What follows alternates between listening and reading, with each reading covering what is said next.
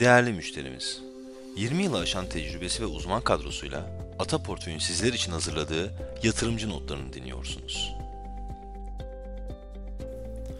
Herkese merhaba. Yılın son haftasında BIST 100 %1.2 değer kaybederek 7470 seviyesine geriledi. Endeksin 2023 performansı %35.6 oldu.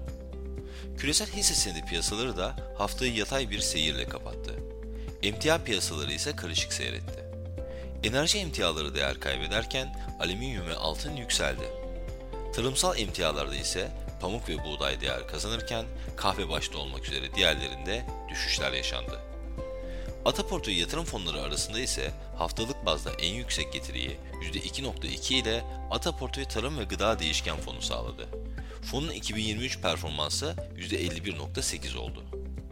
Türkiye kredi temerrüt takası 290 bas puan seviyelerinin altında seyrederken 5 yıllık Eurobond'un faizi %6.5 oldu.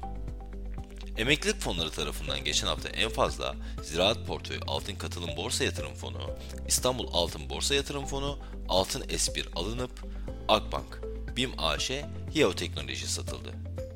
Herkese sağlıklı ve bol kazançlı bir hafta dileriz.